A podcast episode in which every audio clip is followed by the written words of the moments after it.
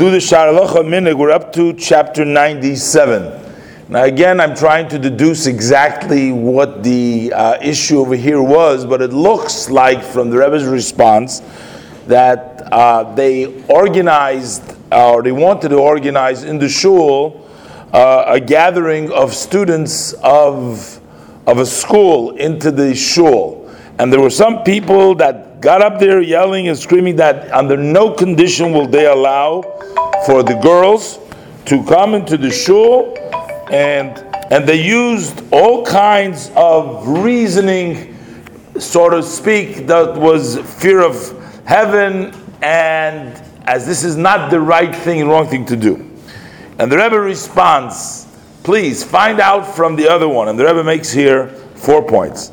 Number one, where is there a source, either in the revealed or the esoteric or in Hasidus, to such a uh, strange and, and, and, and wild conduct?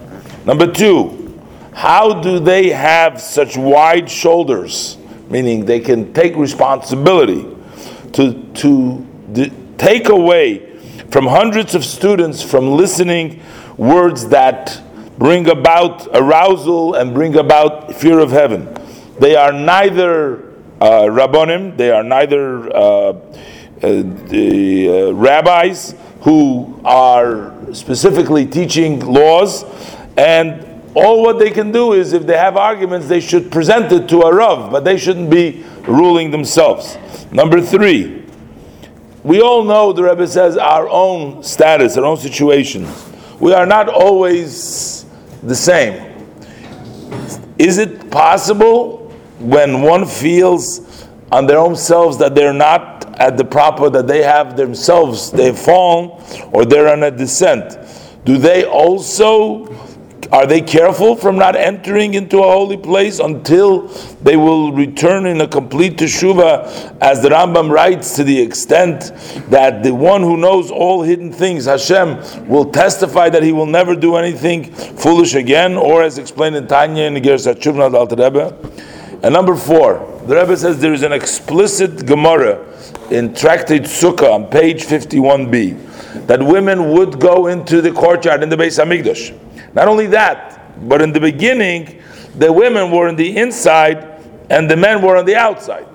The fact that they organized later on, they set up these balconies, that was only so that there should not become uh, frivolous behavior or uh, because there was a participation, a participation of men and women in the same place by itself. But it's not, God forbid, because that the Jewish women, Jew daughters of Israel, somehow affect the holiness of the courtyard.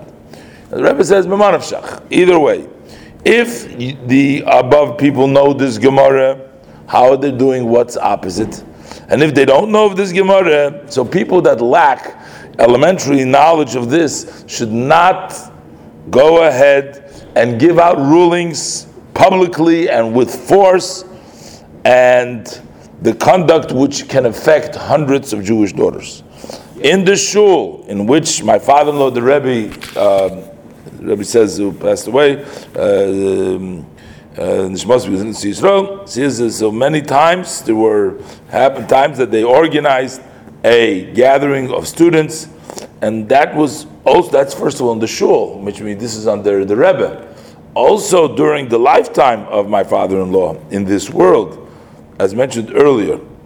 Uh, and the Rebbe finally concludes again: if the no don't know the custom of Hasidim, before the Rebbe was talking about the Gemara, but then the Rebbe is talking about the practical. If they don't know the custom of Hasidim, they should ask and not rule.